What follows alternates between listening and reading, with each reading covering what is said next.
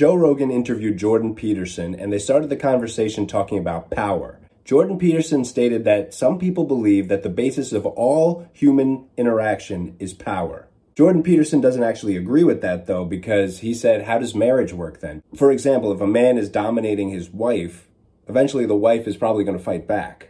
He also said that friendship doesn't really work that way because if you're just mutually using each other, I mean, that's not healthy. It's not going to work. It's going to break down eventually. They also touched upon masculinity. Jordan Peterson mentioned that women tend to gravitate towards men that have some aggression, but they can keep it in check and still have a healthy relationship with her. The woman likes the fact that the man has some aggression so that they can use it if they need to. For example, if there's an intruder in their house or there's a man that's trying to mess with her. However, a lot of women do end up with psychopathic men because those psychopaths have confidence, and confidence is a marker that shows that the man has some aggression. However, this man who is a psychopath doesn't have the ability to have a healthy relationship with her. Interestingly enough, in today's society, at least in the Western world, masculinity is often frowned upon. Aggression is also frowned upon. So it can often create an identity crisis within a man because the man wants to be aggressive, wants to be masculine, but is told by society, no, they have to act a certain way,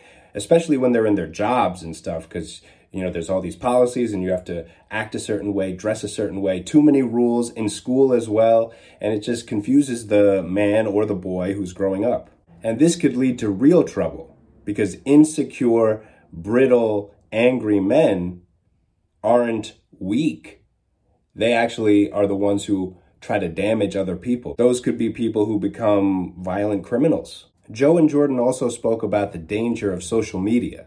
Jordan Peterson thinks that social media can be dangerous because the people who are anonymous trolls are often psychopathic, Machiavellian, narcissistic, and sadistic. So much of social media is provocation and just empty interactions that only lead to frustration, anger, bitterness, one interesting quote from the podcast was from Jordan Peterson. He said that each person should try to put themselves in a position where they can afford to tell the truth, meaning, so many people are restricted in their speech because their jobs don't allow them to say certain things. And then, even outside of work, if they post something controversial online, it could cost them their job or it could get them into trouble at school. So, what he's suggesting is that you find a way to, well, really, it comes down to money have multiple income streams or have a nest egg stored away so that even if you do get fired, nobody can really mess with you because you have enough money to defend yourself, really. And nobody could ever knock you down when you have a certain amount of money.